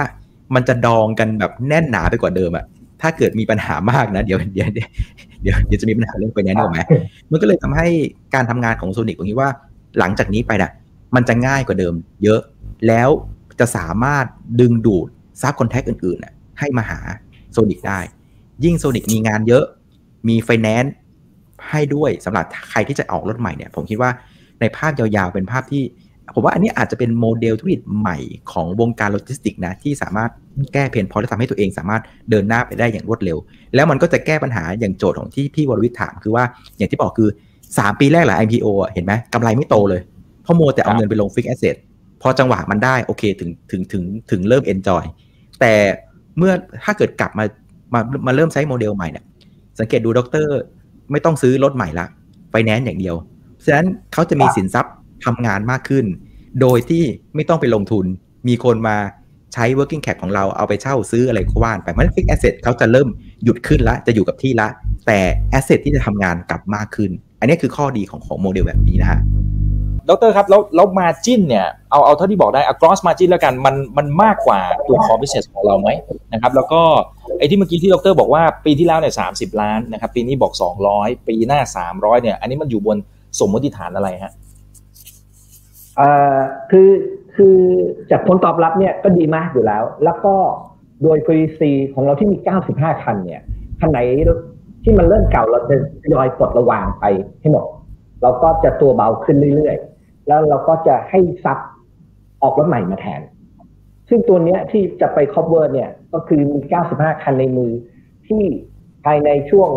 ปีสองปีนี้เนี่ยที่เราจะทยอยลดลงซับเราก็เพิ่มขึ้น ตัวนี้มูลค่าก็ 300 ล้านละเพราะรถคันหนึ่งก็เฉลี่ยอยู่ที่3ล้านบาท หัวหางก็3ล้าน5แสนครับผมแล้วก็ในขณะเดียวกันจากเสียงตอบรับ ลูกค้าเองเขาก็แฮปปี้ ที่ว่าผู้ให้บริการมีรถใหม่มีมาตรฐานในการทำงาน มีทุกอย่างเนี่ยก็ถือว่าเป็น win-win นะครับ อืมครับ แล้วแล้วจากสามร้อยเนี่ย เอาผมไม่แน่ใจว่าถามอย่างนี้ได้หรือเปล่านะมันจะผิดกฎอะไรหรือเปล่า คือคือ maximum ศักยภาพเนี่ยที่แบบมันมันไปไกล ๆ อะไรเนี่ยมันมันได้สักแค่ไหนฮะหรือหรือน้าแดงจะช่วยเสริมตรงนี้ก็ได้นะครับ คือบางทีก็เกรงใจด็อกเตอร์เหมือนกัน ผมเสริมให้ก็ได้ เพราะว่าย้อนความไปเหมือนกัน พอคุยกับโมเดลด็อกเตอร์พอด็อกเตอร์เล่าผมเออเริ่มเคลียร์ละเริ่ม get ละรู้แล้วว่ามันโอเค แต่วันที่คุยกันผมจำได้ตอนเดือนธันวาผมก็ไปนั่งคุยกับด็อกเตอร์ผมก็เปิด balance sheet ดู อืมด็อกเตอร์เหลือเงินสดในมือประมาณสักตอนนั้นรู้สึกประมาณเกือบสองร้อยนะซึ่งผมก็เข้าใจว่าเฮ้ยเวลาทำงานอะ อย่างที่บอกจำได้ไหมตอนต้นรายการโลจิสติกจะไปได้อะ working cap ต้องพร้อม ใช่ไหมต้องไปจองลงจองเรือ เราก็เอ๊ะถ้าด็อกเตอร์โอเคสามสิบคันด็อกเตอร์บอกใช้เงินประมาณสี่สิบล้าน เราก็นั่งหัก อืม เงินถูกดูดไปสักสี่สิบล้านละคราวเนี้ยแล้วถ้ามันโตไปสักสองร้อยอะ เงินด็อกเตอร์หมดเกลี้ยงเลยนะ ผมว่าตายละ คือเป็นโมเดลที่ดีแหละ แต่ก็ต้องมีเงินเพียงพอไงนี่นี่คือปัญหาเป็นโมเดลดีแต่ต้องมีเงินเพียงพอ ซึ่งสุดท้ายเนี่ยด็อกเตอร์ก็ต้องไปหาวิธีหาเงินมา ซึ่งซึ่งเดี๋ยวให้ด็อกเตอร์เล่าต่อว่าจะเอาเงินตรงไหนมามา match กับ ความตั้งใจของดรที่ต้องการพอร์ตสินเชื่อ 300 ล้านในปีหน้านะครับอ่าครับพอดีเลยนะครับ เข้าใจว่าเดี๋ยวพรุ่งนี้จะจะเข้าเทรดด้วยใช่ไหมฮะครับผม คือคือส่วนหนึ่งเนี่ยเราก็ได้รับการสนับสนุนจากจากแบงค์นะครับ เพราะว่าเอ่อดีเรายังต่ำอยู่ ก็ช่วงนั้นก็อยู่ที่จุดห้านะครับ ประมาณนั้นนะครับ แต่ก็ยังยังยังไม่เพียงพอนะครับ เราเองเราก็เลยเอ่อมี ใช้เครื่องมือทางการเงินนะครับ ก็ออก warrant ออกมานะครับ ซึ่งจะเข้าเทรดวันพรุ่งนี้ ซึ่งตัวนี้เนี่ยก็จะกลับมาเป็นเป็นวงเงินสำหรับที่เราจะทำธุรกิจตัวใหม่ตัวเนี้ยครับครับ แล้วสำหรับตัวเมื่อกี้เมื่อกี้คุยค้างกันไว้เรื่องของ margin เนี่ยคือคือให้ภาพก็ได้ครับคือคือไม่ต้องให้ตัวเลขก็ได้ครับ คือแค่ให้ภาพว่าอย่างน้อยๆ คือมันน่าจะมากกว่าไอ้ตัวคอมมิชชั่นในปัจจุบันมันเป็นภาพอย่างนั้นใช่ไหมครับผมคือคือตัว NIM เนี่ยเอ่อ ก็ประมาณห้าถึงแปดเปอร์เซ็นตนะครับ เมื่อเทียบกับที่เราเราเราใช้เงินใช้เงินจากแบงก์มานะครับ ส่วนต่างกับที่เราปล่อยไปเนี่ย ก็ห้าถึงแปดเปอร์เซ็นตนะครับ ก็ถือว่าก็ดีก็ก็จะดีกว่ากว่าตัว core business เรานิดนึงนะครับ อืมอืมครับ อยากรู้อีกนิดนึงนะครับ ถามน้าแดงนะครับว่าอย่างถ้าสมมติเวลาที่น้าแดงจะทำ valuation เนี่ย อย่างเงี้ยเราเราเราจะให้ค่าพรีเมียม กับไอตัวธุรกิจใหม่ตรงนี้ไหมฮะ หรือมีวิธีการทำยังไง sum of the part หรือทำยังไงฮะ ให้ให้ไอเดียนักลงทุนหน่อยฮะคือด้วยความที่ว่าธุรกิจใหม่เนี่ยนะครับ คืออย่างปีที่แล้วนะครับไซส์มันอยู่ประมาณพอร์ตประมาณสัก 30-40 ล้านนะครับ มันจะมีผลต่อกำไรสุทธิอยู่ประมาณสักจะถึงสองสามเปอร์เซ็นปีนี้ถ้าพอร์ตไซส์ขยับเข้ามาเป็น 200 อย่างที่ดรคาด ตอนนี้ประมาณสักกลางปีเนี่ยร้อยสี่สิบร้อยห้าสิบคงจะได้นะครับ ก็มันจะมีผลกระทบกับตัวกำไรสุทธิอยู่ประมาณตามประมาณการนั้นประมาณสัก 4.8%เศษสักห้าเปอร์เซ็นต์กลมๆว่าจะเห็นว่าธุรกิจเนี้ยเป็นธุรกิจที่ดีนะ แต่ว่า Impact ผลกระทบที่เข้าสู่กำไรสุทธิเนี่ยยังอยู่ประมาณสัก 5%อยู่อ่าเพราะฉะนั้นมันยังต้องบอกว่ายังไม่ได้มีนัยยะสำคัญมากกับบริษัทเท่าไหร่นะแต่ว่ามองว่าเป็นโมเดลที่ดีมีโอกาสที่จะสร้างการเติบโตในระยะยาว เพราะฉะนั้นในเชิงของ valuation นะครับ ก็ ของเราเองเนะเรายังใช้วิธี PE ratio อยู่นะครับ ก็คือเอาไปเทียบเคียงกับกับเพื่อนๆนี่แหละนะครับ ซึ่งซึ่งผมก็คิดว่าหุ้นตัวนี้เดี๋ยวผมให้ดูสไลด์นิดนึงนะครับ คืออันนี้เป็น paper ที่เราเทียบให้ดูกับเพื่อนๆเนี่ยนะครับครับ คืออันนี้จะเห็นว่าถ้าไปดูเรื่องของการเติบโตอะบนโมเดลธุรกิจแบบนี้ครับ บนการเติบโตที่อย่างที่บอกคือ เราผ่าน CAPEX cycle ใช่ไหมครับ เราอยู่ใน sea freight ที่กำลัง enjoy กับภาคส่งออกเนี่ยนะครับแล้วก็มีธุรกิจใหม่ตัวนี้เข้ามานะครับ ตอนนี้การเติบโตของกำไรเนี่ยมันจะอยู่ประมาณสัก 83%นะครับที่ตัวของโซนิกแต่ว่าถ้าเกิดไปเทียบกับเพื่อนๆในตลาดนะฮะ WICE LEO Triple i JWD เนี่ยโดยเฉลี่ยเนี่ยปีนี้เขาจะโตประมาณ15%เเพราะจะเห็นว่าโซนิกอะโตมากกว่าเพื่อนหลายเท่าตัวไง ในขณะที่ถ้าไปดูในเชิงของ valuation คือ PE อะนะครับโซนิกเทรดอยู่ 16 เท่า เพื่อนเพื่อนเทรดอยู่ 24 เพราะฉะนั้นเห็นว่าเทรดถูกกว่าไม่แพงแต่โตมากกว่านะครับ แต่ผมก็เข้าใจได้ว่าด้วยความที่ว่าหุ้นโซนิกเนี่ยอยู่ในตลาด MAI นี่ก็ไหมฮะ เพราะฉะนั้นไซส์เนี่ยอาจจะยังไม่ได้ใหญ่เท่าเพื่อนนะครับ เพราะว่าถ้าไปดูในเชิงของขนาดกำไรเนี่ยนะครับ อย่างปีที่แล้วซึ่งเป็นภาพตัวเลขจริงเนี่ยนะครับ โซนิกกำไรอยู่ 60 ล้านนะครับเพื่อนๆเขาจะกำไรกันอยู่ประมาณสัก 200ร้อยกว่านะครับเพราะฉะนั้นไซส์เราอาจจะเล็ก เพราะงั้นถ้าเกิดว่าเราจะไปใช้ตัวของ PE เฉลี่ยกลุ่ม เป็นตัวเทียบเคียงเนี่ยก็อาจจะดูเรียกว่าหารกล้าไปนิดนึง เราต้องให้เกียรติพี่ๆหน่อยเพราะพี่เขาใหญ่นะครับเพราะฉะนั้นอตอนที่ผม valuation อะผมก็เอางี้แล้วกันนะครับคือผมใช้มุมมองแบบนี้ ถ้าจำกันได้เนี่ยกราฟแรกเนี่ยจะบอกว่าสามปีที่ผ่านมาไม่มีกำไร มีกำไร แต่ว่ากำไรปีละสี่สิบแปดล้านสามปีนี่ก็หมายสี่สิบแปดล้านสามปี ไม่โตเลย ซึ่งช่วงที่โซนิกไม่โตเลยเนะ่ะ ตอนนั้นเทรดอยู่ PE เฉลี่ยอยู่ที่ประมาณสักสิบห้าเท่า ครับ ตอนไม่โตเลยนะเทรดสิบห้าเท่า คราวนี้พอมาปีนี้นะครับ เราเริ่มเทียบกับเพื่อนๆละ แต่ว่าเขาโตดีกว่าเพื่อน เพื่อนๆเทรดอยู่สึกยี่สิบสี่เท่าใช่ไหมเมื่อสักครู่ใช่ไหมครับ งั้นเพื่อความ สมานฉันเอาอยู่ตรงกลางแล้วกันนะครับ ผมก็เลยเอาค่าเฉลี่ยตรงกลางระหว่าง 15 เท่า กับตัวของเพื่อนอะอยู่ที่ 24 เท่านะ23 เท่านะครับ ค่าตรงกลางเขาอยู่ประมาณสัก 19.1 เท่า ถือว่าแบบว่าน่ารักน่ารักนะครับก็ใช้ PE 19เท่าเนี่ยไป apply กับ EPS กำไรต่อหุ้นนะครับก็จะได้ราคามาสมอยู่มาสัก 3 บาท 80อ่าก็เป็นแบบสบายๆนะครับบนแบบ PE แบบ เกรงใจพี่เขาหน่อยหนึ่งเพราะพี่เขาใหญ่นะครับ แล้วก็เป็น discountลงมาหน่อยหนึ่งนะครับ ประมาณไหนครับครับอะจะได้เห็นภาพครบครบมุมกันนะครับอ่าเมื่อกี้เราคุยนะครับในช่วงตอนต้นนะฮะบอกว่ามันมีเรื่องของสงครามการค้าอะไรต่างๆนะคุณชวิตบอกว่าค่าระวังเรือเทกองเนี่ยมันจะเป็นซูเปอร์ไซเคิลเหมือนปี 2004 ถึง 2008 ไหมครับนะฮะอ่าน้าแดงช่วยตรงนี้หน่อยนะครับ แล้วเดี๋ยวดรช่วยช่วยวิเคราะห์ว่ามันจะส่งผลกระทบต่อผลประกอบการ ในในมุมมองของผมนะ ผมว่ามีลุ้นนะ ตอนที่ดีที่สุดของเขาอะดัชนีค่าระวังเรือเทกองอยู่ที่ประมาณ 11,000 จุด ซึ่งสมัยนั้นอะมันเป็นช็อตตอนโอลิมปิกฤดูร้อนที่ประเทศจีน ตอนนั้นจีนระดมสร้างตัวของ infrastructure เยอะมาก สนามกีฬากีฬาเหล็กหินปูนทรายถ่านหินมากันตรึมเลย แล้วจังหวะตอนนั้นเป็นจังหวะที่เรือเทกองยังไม่ค่อยมีsupply ไม่มีแต่ demand มหาศาล ใช่ไหมครับ เพราะงั้นราคามันขึ้นไปนะครับเพราะงั้น BDI ขึ้นไปหมื่นพันจุด คราวนี้มาปีนี้นะครับสิ่งที่มันมีคล้ายๆ กันอยู่อย่างหนึ่งก็คือ ตอนที่เกิดโควิดถล่มช่วงปีที่ผ่านมา แล้วปีก่อนหน้านู้นเจอเรื่องของสงครามการค้า สิ่งที่ดรก็ทราบดีก็คือว่าการขนส่งเนี่ยเรียกว่าซบกันไปหมดเลย ขนาดธนาคารเองไม่กล้าที่จะปล่อยสินเชื่อให้กับอู่ต่อเรือเลย เพราะไม่รู้ว่าต่อออกมามันจะมีงานทำไหม มันความดีงามของช่วง2ปีที่ผ่านมาคือ อู่ต่อเรือพังไปหมดละเจ๊งไปหมดละมันก็เลยทำให้ปีเนี้ยเป็นปีที่เรือใหม่ ๆ ที่ต่อออกมา มันไม่ออกมา supply แทบไม่เพิ่มอะเพิ่มแค่หนึ่งเปอร์เซ็นต์แต่ในขณะที่ความต้องการใช้เรือเทกองต่างๆ เนี่ย มันเพิ่มขึ้นเขานี่เขาคาดการณ์นะ เฉลี่ยประมาณสัก4%เพราะฉะนั้นอุปสงค์เพิ่ม4% supply เพิ่ม1%นี่คือภาพของ demand supply นะ แต่มันมีความพิเศษอีกช็อตหนึ่งตรงที่ว่า ปีที่แล้วตอนที่โดนโควิดอะจีนเองก็ก็กระทบใช่ไหมคุณอิกนักทุน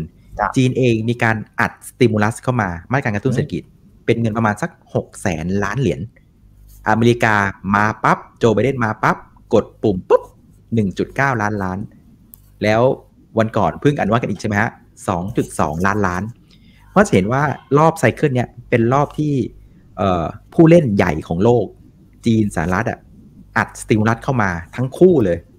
twin cam 16 วาล์ว2เทอร์โบเลยนะครับ ทั้งจีนทั้งสหรัฐนะครับเพราะฉะนั้น demand โตอยู่แล้ว4% supply โตแค่หนึ่งแถมฝั่ง demand กำลังมี stimulus อัดเข้ามาอีกของอเมริกา เพราะฉะนั้นโอกาสที่เราจะเห็นตัวของค่าระวางเรือเทกองขึ้นไปเรื่อยๆเนี่ยผมเชื่อลึกๆนะว่ามีมีแต่จะถามว่าจะไปถึงระดับ 11,000 จุดไหมเนะ่ยผมว่ามันไม่น่าจะขนาดนั้น เพราะว่าอะไร เพราะว่าตอนปีที่นิวไฮตอนนั้นอะ ถ้าจะเห็นมันปีสัก 2008 2009 นะช่วงนั้นนะช่วงนั้นอะสิ่งที่มันเกิดขึ้นคือทุกคนบูหมดว่า เฮ้ย โลกเรากำลังโตมหาศาลทุกคนก็สั่งต่อเรือเต็มไปหมดเลยเพราะหลังจากปี 2010เรือเทกองออกมาเต็มไปหมดนี่ก็ไหมฉะนั้นเรือใหม่ ๆ ที่ออกมาวันนั้นอะมันเป็นภาระของวันนี้ไงอ่าเพราะฉะนั้นแม้ว่า demand จะเยอะแต่ supply ก็เยอะเหมือนกันนะ แต่แค่ว่า supply growth มันน้อยเดียว แต่ demand มันโตมากกว่า เพราะงั้นคิดว่า เป็นขาขึ้นนะ แต่ไม่น่าจะถึงในในรอบเหมือนกับปี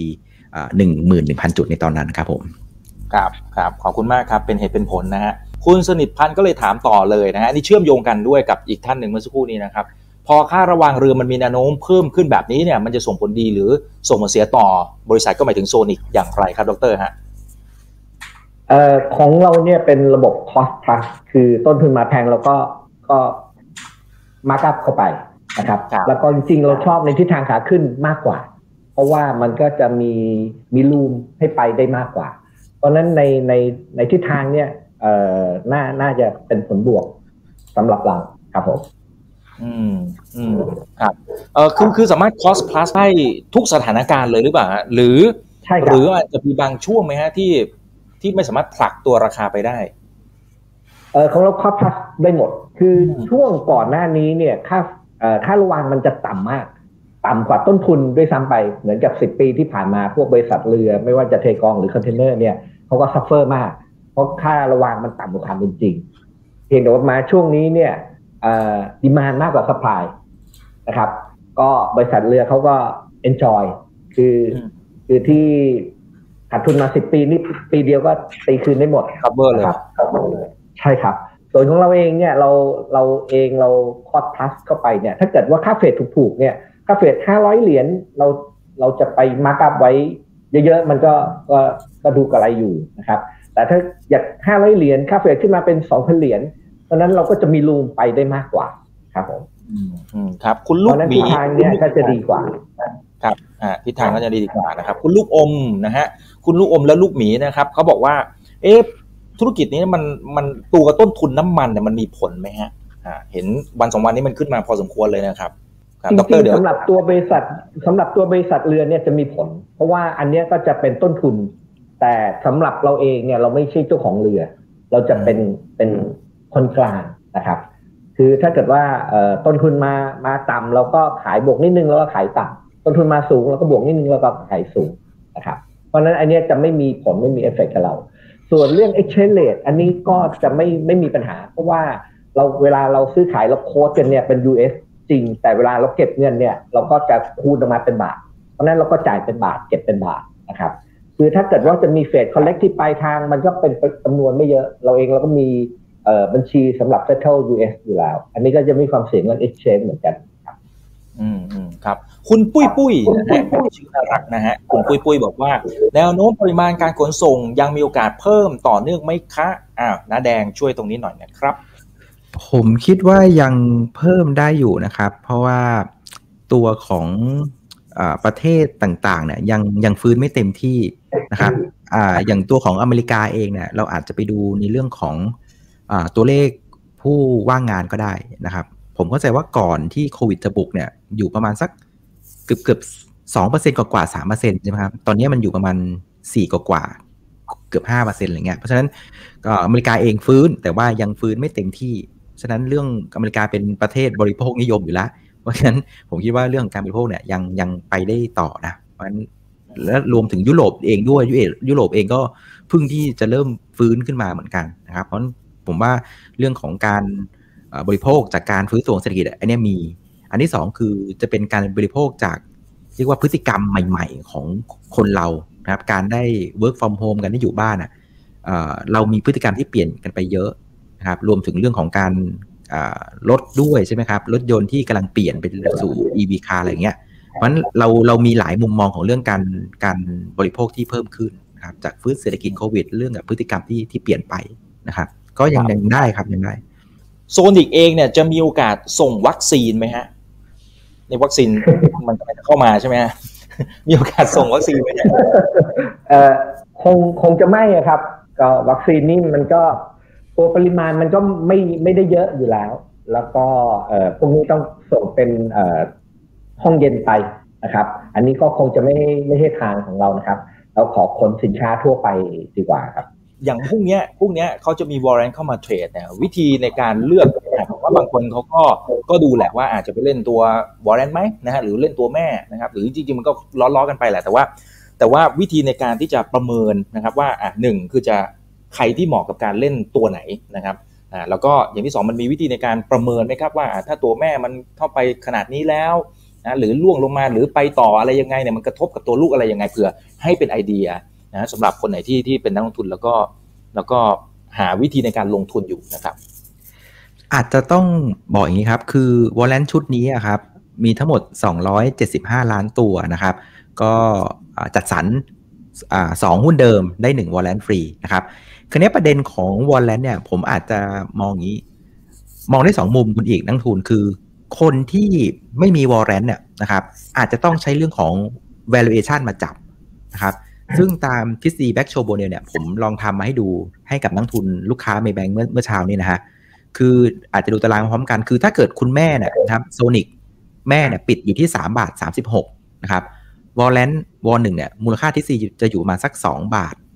29 นะครับ ก็นักทุนอาจจะใช้ตารางตัวเนี้ยเป็นตัวเข้าไปเล่น warrant สำหรับคนที่ไม่มีนะ คือเมื่อไรที่สมมุติว่าแม่วิ่งไป 3 บาท 80 แต่ว่า warrant ยังต้มเตี้ยมอยู่ 2 บาท 30 แบบเนี้ย อันนี้คนไม่มี warrant เล่นได้ เพราะถือว่า warrant เนี่ย under value คือต่ำกว่ามูลค่าตามทฤษฎีนะครับนี่สำหรับคนที่ไม่มีนะ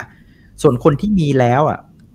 ที่ได้รับการจัดสรรมานะผมว่าอาจจะมองได้สองมุมตรงที่ว่าจะโตสนุกไปกับโซนิกไหม จะวัดใจไปกับธุรกิจไหม เพราะว่าอย่างที่บอกคือ warrant ชุดนี้275 ล้านตัวเนี่ยนะครับอัตราส่วนแปลว่าคือ 1 ต่อ 1 ที่ราคา 1 บาท วันนี้คุณแม่อยู่ที่ 3 บาท 30 เพราะฉะนั้นมันเป็นภาพที่ in the money ไง ยังไงก็ต้องมีแปลง ซึ่งต้องต้องบอกว่าคนที่ดีไซน์ warrant ชุดนี้คือเขาต้องการให้แปลงอยู่แล้ว เพราะว่าอะไรเพราะว่าโซนิกต้องการเงิน 275 ล้านบาท เอามาทำพอร์ตสินเชื่อปล่อยลิสซิ่งลดหัวลากไงซึ่งเขาตั้งใจเขาต้องการเงินอยู่แล้วนะครับเพราะฉะนั้นคนที่ถือ warrant อยู่ได้มาแล้วเนี่ย ผมว่าคุณก็ต้องมานั่งคิดว่าจะวัดกับเขาไหม คือถ้าธุรกิจนี้มันสำเร็จเนี่ยนะครับ ไอ้เงิน 275 ล้านที่ได้มาละมันก็จะไปทำเป็นพอร์ตสินเชื่อ แล้วมันก็จะเป็นพอร์ตที่ เป็น recurring ไปเรื่อยๆ top up top up ไปเรื่อยๆเนี่ยคุณอาจจะโตไปกับเขาก็ได้ แล้วแถมราคาแปลงสภาพมันมันต่ำไงบาทเดียวละคุณก็เรียกว่าแปลงมาก็ถือว่าโอกาสมีกำไรสูงนะครับเพราะฉะนั้นอยู่ที่ว่าอยากจะไปกับโซนิกไหมนะครับถ้าไปกับโซนิกผมว่าก็ถือต่อไปได้นะครับแต่ถ้าใครมองว่าแหมช่วงนี้ตลาดชักเสียวๆนะนะครับหลุด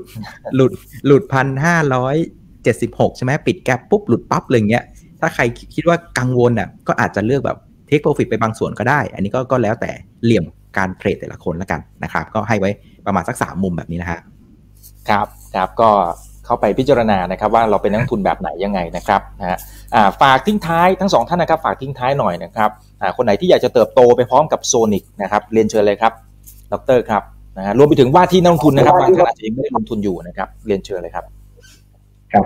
คือตอนแรกที่พี่แดงบอกว่าในกระมังนี้เนี่ยโซนิกซึ่งอยู่ในกระมังโลจิสติก แล้วก็เรามีข้อดี คือคุณสมบัติสี่ข้อนั้นเรามีหมดครับตัวโซนิกครับผมแล้วก็ทิศทางที่จะไปเนี่ย ก็ช่วงนี้อยู่ในช่วงเก็บเกี่ยว อย่างที่พี่แดงบอก อย่างที่เราไปลงทุนที่แหลมฉบังนะครับ ในเขต EEC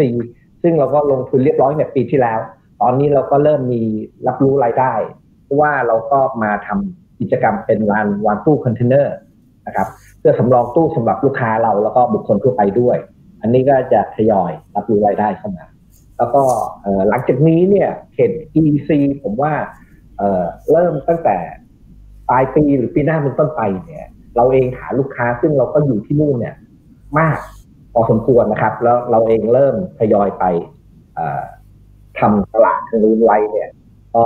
ไปในทิศทางที่ดีนะครับ แล้วก็ด้วย business model เราหลาย ๆ ทางนะครับ แล้วก็ตั้งแต่เราเปิดบริษัทมาเลยเนี่ย เราก็อยู่ในทิศทางที่ว่าเราก็โตมาโดยตลอดนะครับเพียงช่วงเนี้ยก็จะอยู่ในการโตที่ที่เติบโตที่เด่นเด่นขึ้นเร็วขึ้นนะครับ ซึ่งทุกท่านก็ก็ก็น่าจะรอรอติดตามนะครับแล้วก็ performance เราถ้าเกิดออกมาเนี่ย ก็คงไม่ทำให้ทุกท่านผิดหวังครับ ครับ ครับอ่าส่วนจะเท่าไหร่ยังไงเดี๋ยวรอติดตามกันนะครับ อ่าหน้าแดงครับ เชิญเลยครับติดท้ายสำหรับผมเนี่ยผมอาจจะสองสอง point นะ คือ point ของ sector ก่อนนะครับผมคิดว่ากลุ่มโลจิสติกเนี่ยยังเป็นกลุ่มที่มีโอกาสที่ดีนะครับสำหรับปีนี้กับปีหน้านะครับ ผมย้อนไปดูหุ้นโลจิสติกหลาย ๆ ตัวเนี่ยในช่วงดี ๆ ของเขาเนี่ยนะครับเขาเทรดกัน PE อยู่ประมาณสัก 30ถึง37 เท่า นะครับซึ่งวันนี้นะกลุ่มโลจิสติกเนี่ยที่ค่าเฉลี่ยที่เมื่อสักครู่ทำให้ดูเนี่ยจะเห็นว่าเทรดอยู่เฉลี่ยประมาณสัก 24 เท่า เพราะฉะนั้นก็ต้องบอกพูดตรงว่ายังมีรูมนะครับที่ที่ยังไปได้อยู่ยังไม่ได้ถือกับแพงมาก เพราะเขาเคยแพงไปมากกว่านี้นะครับเพราะฉะนั้นใครที่มีหุ้นกลุ่มพวกนี้อยู่นะผมคิดว่าถ้าทุนไม่ได้แบบสูงอะไรมากนะทุนแบบเกาะต่ำๆมาตั้งแต่แรกแล้วนะผมว่าถือได้นะครับ run ได้นะครับเศรษฐกิจโลกกำลังไปได้ดี แม้ว่าบ้านเราเนี่ยอาจจะมีแบบ สะดุดบ้างนะครับ แต่เราก็มีความเชื่อลึกๆว่า พวกเราจะกลับมาได้เนาะนะครับเพราะในภาพของภาพใหญ่ผมผมผมหนุนใจว่ากลุ่มเนี้ยโอเคนะครับคราวนี้ในภาพของตัวโซนิกเนี่ยผมอาจจะแถมเรื่องของความเสี่ยงไว้นิดนึงนะครับ คือในฝั่งของ warrant ชุดนี้เนี่ย275 ล้านตัวเนี่ยแล้วมันเป็นภาพของ in the money นะครับหนึ่งต่อหนึ่งที่ราคาแปลง 1 บาทเพราะฉะนั้น warrant ชุดนี้ต้องพูดตรงว่ามีโอกาสที่จะถูกแปลงร้อยเปอร์เซ็นต์ได้นะครับ เพราะว่าวันนี้แม่ 3 บาท 30 ราคาแปลงบาทเดียวโอกาสแปลงอะมีเยอะ ซึ่งบริษัทอยากให้แปลงอยู่แล้ว เพราะต้องการเงินเอาไปทำงานต่อ ซึ่งนะครับ warrant ชุดนี้อายุ 2 ปีนะครับการใช้สิทธิ์ครั้งสุดท้ายเนี่ยจะอยู่ประมาณเดือนเมษายนปี2565 นั่นหมายความว่าปี2565เนี่ยนะครับหุ้นทั้งหมดถ้า warrant แปลงเนี่ยนะครับหุ้นเนี่ยทั้งหมดจะเพิ่มขึ้นนะครับเป็นประมาณสัก40%นะครับมันจากเมื่อวันธันวาคมเมื่อไม่กี่เดือนที่ผ่านมาอยู่ที่ประมาณสัก 550 ล้านหุ้น มันจะขยับไปเป็น 768 ล้านหุ้น จะเพิ่มขึ้นมา 40%เพราะฉะนั้นปี 65เนี่ยผมว่าเป็นปีที่ด็อกเตอร์จะต้องเหนื่อยหน่อยนะ จะต้องท้าทายว่าจะต้องทำกำไรเนี่ยเร่งขึ้นมาให้ทัน ซึ่งผมลองคำนวณคร่าวๆอะปี2565เนี่ยโซนิกต้องทำกำไรให้เกินกว่า 150 ล้านบาทให้ได้ เพื่อล้าง dilution พวกนี้ให้เบ็ดเสร็จนะครับนี่คือโจทย์ที่คนที่เล่น SONIC ต้องลุ้นด็อกเตอร์ด้วยด็อกเตอร์ต้องทำทะลุ 150 ล้านให้ได้นะครับ ส่วนปีนี้เนี่ยนะครับเราก็คาดว่า SONIC จะมีกำไรอยู่ประมาณสักหนึ่งร้อยสิบสองล้านบาทนะครับปีหน้า 144 นะครับเนี่ยส่วนปี 2023 คือปี 2065นะนี่คือปีที่ท้าทายมากของ SONIC คือถ้า SONIC สามารถทำทะลุที่เราประมาณการไปได้ สัก 150 160 170 เนี่ยนะครับ dilution ที่เรากังวลอยู่มันจะถูกล้างไปหมดเลย แล้วเราจะเห็นการเติบโตที่ยิ่งใหญ่ แล้วก็ไปเล่นบน PE ที่สูงขึ้นได้นะครับ อืมอืมครับขอขอนิดนึงนะครับ ครับครับเชิญครับเชิญครับครับผมคือคือที่ผ่านมาเนี่ย อันเนี้ยจะเราจะเป็น organic growth อันนี้คือจากตัวเราเองแต่ในขณะเดียวกันเนี่ย เราก็จะมีเอ่อไอตัว M&A ที่เราดีลไว้ ซึ่งถ้าเกิดแต่ละดีลที่จบได้เนี่ยจากตัวเลขที่เราจะต้องทำเนี่ย มันก็จะง่ายขึ้นนะครับ อันนี้ก็เพียงแต่ว่ามาสะดุดเอาช่วงโควิด เนี่ยครับ นะครับอันนี้ก็ก็ยังเดินหน้าต่อนะครับ เดี๋ยวรอสถานการณ์ขี้คายก็คงจะจบดิวได้บ้างนะครับ ครับครับอ่าก็ต้องรอรุ้นกันนะครับ เพราะว่าเรื่องการเจรจาอะไรต่างๆเนี่ยมันบางทีมันก็ขึ้นอยู่กับสถานการณ์ด้วยนะครับเองก็ขอบคุณทุกท่านที่ติดตามชมนะครับยังไงคนไหนที่เข้ามาตอนท้ายก็กดแชร์ไว้นะครับ แล้วเดี๋ยวไปดูย้อนหลังกันได้ นี่ถือว่าเป็นความรู้ดีๆนะครับทั้งในภาพใหญ่ๆแล้วก็เจาะลึกไปที่ทางฝั่งของโซนิกแล้วก็เห็นวิธีคิดของท่านผู้บริหารด้วยนะครับ ถ้าคนไหนที่ อยากจะเข้าไปลงทุนนะครับ ก็อย่าลืมศึกษาให้รอบด้านกันก่อน รวมถึงทั้งโอกาสและความเสี่ยงพร้อมๆกันด้วยนะครับเอาละครับ วันนี้ผมอีกบรรพศพร้อมกับทนายของดรนะครับแล้วก็น้าแดงลากันไปก่อนนะครับแล้วเดี๋ยวครั้งหน้าจะเป็นเรื่องไหนรอติดตามชมกันด้วย อย่าลืมนะครับว่าเริ่มต้นวันนี้ดีที่สุดขอให้ทุกท่านโชคดี และขอให้มีอิสรภาพในการใช้ชีวิต นี่คือถามทันทีโดยเพจถามอีกกบีครับ สวัสดีครับ ถ้าชื่นชอบคอนเทนต์แบบนี้อย่าลืมกดติดตามช่องทางอื่นๆด้วยนะครับ ไม่ว่าจะเป็น Facebook, YouTube, Line Official, Instagram และ Twitter จะได้ไม่พลาดการวิเคราะห์และมุมมองเศรษฐกิจ และการลงทุนดีๆ แบบนี้ครับ อย่าลืมนะครับว่าเริ่มต้นวันนี้ดีที่สุด ขอให้ทุกท่านโชคดี และมีอิสรภาพในการใช้ชีวิต ผม อีกบรรพธนาเพิ่มสุขครับ